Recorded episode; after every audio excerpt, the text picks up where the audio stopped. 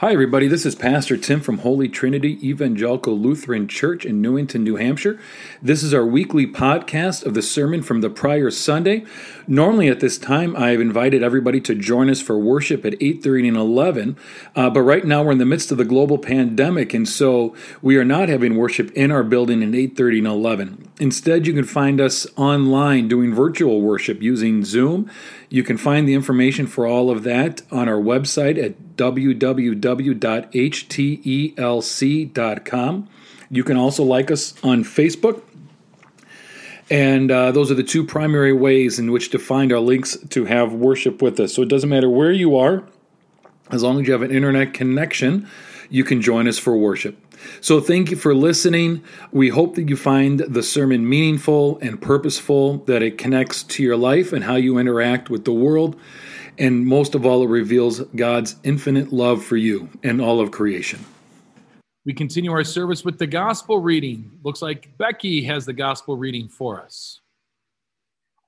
The gospel reading is from the book of Mark, chapter 1, verses 21 to 28. Jesus and his disciples went to Capernaum, and when the Sabbath came, he entered the synagogue and taught. They were astounded at his teaching, for he taught them as one having authority, and not as the scribes. Just then there was in their synagogue a man with an unclean spirit, and he cried out, What have you to do with us, Jesus of Nazareth? Have you come to destroy us? I know I know who you are, the Holy One of God. But Jesus rebuked him, saying, Be silent, and come out of him. And the unclean spirit, convulsing him, and crying with a loud voice, came out of him. They were all amazed, and they kept on asking one another, What is this? A new teaching with authority? He commands even unclean spirits, and they obey him. At once his fame began to spread throughout the surrounding region of Galilee. This is the gospel of the Lord. Thank you.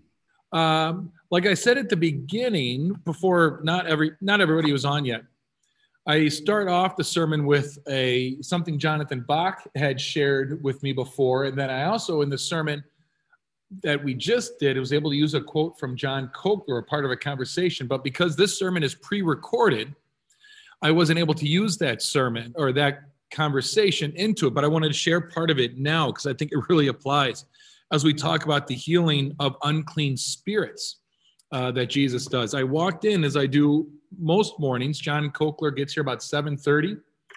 Uh, I unlock the door. He comes in. I get him a cup of coffee. He gets set up, and as he's getting set up, and I'm looking over this way because that is where I am in the sanctuary. Uh, that's where he would be if he was in. But I say to him, oh, "What can I do to help you this morning? What can I do for you?" Uh, just to see what what do you need. And he says, I need you to heal me from my addiction to being comfortable. I need you to heal heal me from my addiction to being comfortable. And I think that so sums up some of the unclean spirits that we all struggle with, uh, that Jesus talks about in the gospel lesson this morning, um, that I allude to in the sermon, but I don't mention that particular conversation. So I wanted to share that with you. I think that is an addiction. As I talk about addictions, we all are so addicted to our comfortability, comfortable, comfortable, being comfortable. So I'm going to move on to the sermon. And here we go. This comes from our own Jonathan Bach. Do you know the difference between knowledge and wisdom? Knowledge is knowing that a tomato is a fruit. Wisdom is not putting a tomato in a fruit salad. right? There's a difference. You can know the information.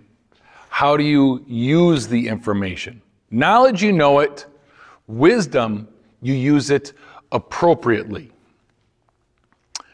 Now, exorcisms. nice jump, huh? I've never been asked to do an exorcism. I don't know if what I would do if I were asked to do an exorcism. The only experience I have with anything of the sort is watching The Exorcist and not even really watching it all the way through, but just really knowing about it more than anything else.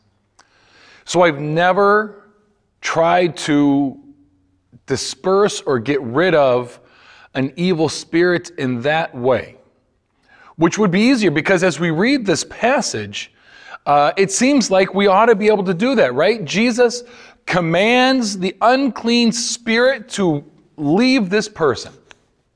And it does on a command. And if we are the body of Christ in the world at some level, shouldn't we be able to do those same things? And maybe if you have had that experience, if you know someone who's have had that experience, I'm not trying to discount it. I just can't speak to it because I've never had any experience with it. But I don't think that is the only way, though, that exorcism kind of way, or this way that we imagine it occurring in the scriptures this morning, in which I've been part of praying to get rid of unclean spirits. Because I don't know about you, I pray for that almost daily in my regular life. Because I know I'm full of unclean spirits. I'm willing to bet you are full of unclean spirits addiction, right? Uh, depression, anxiety, jealousy, greed, narcissism. Do we need to continue on with the list? And I'm just referring to myself so far. Could you add ones to your own? But the world is full of unclean spirits. Now, I don't think my experience has not been you say a prayer and now all of a sudden that unclean spirit is gone. I wish it was that easy. I've never experienced it that way. But let me tell you what I think is the foundation of our faith.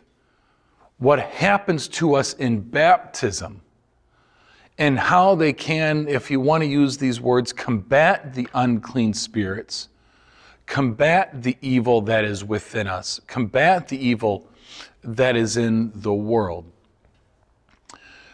Our baptism gives us a foundation.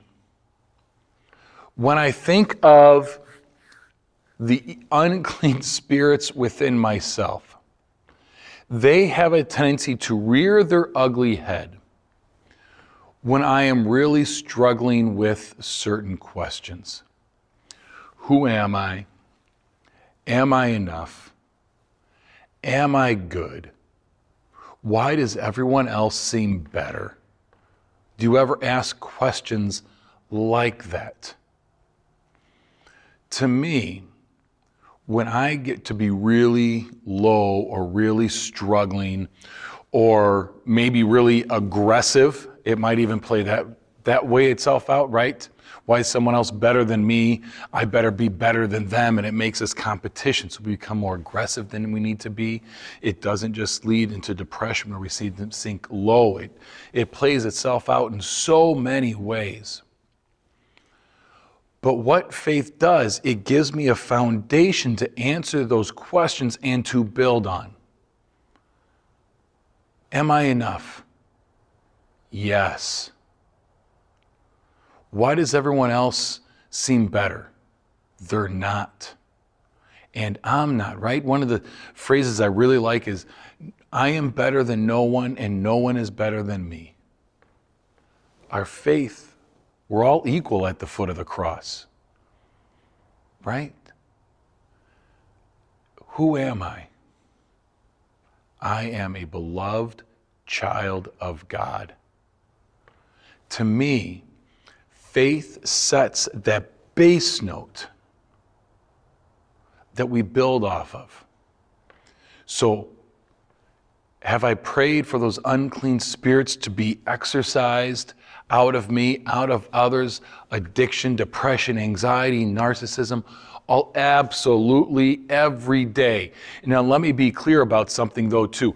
Faith provides a basis, it is not a um, uh, a substitute for counseling, medication, all of those other ways in which we fight and deal with those unclean spirits, if you even want to call them that, within ourselves. But it provides a foundation for us to build on. in these passages, we hear Jesus as speaking as one with authority. And other people look at Jesus, he speaks with authority because what he says is true. He commands those demons out and it occurs, right? What he says is true, it happens. What we are asked to do in faith is to trust the authority of Jesus in, in that same way, maybe is a way to look at it. That when we have those questions about ourselves, are you enough? God says, yes. To trust God, to give God that kind of authority over our lives. Yes, I am enough. Repeat that to yourself every morning to trust the authority. Then, when we ask, why does everybody else seem to have it figured out? They don't. Why does everyone else seem to be better than me? They aren't.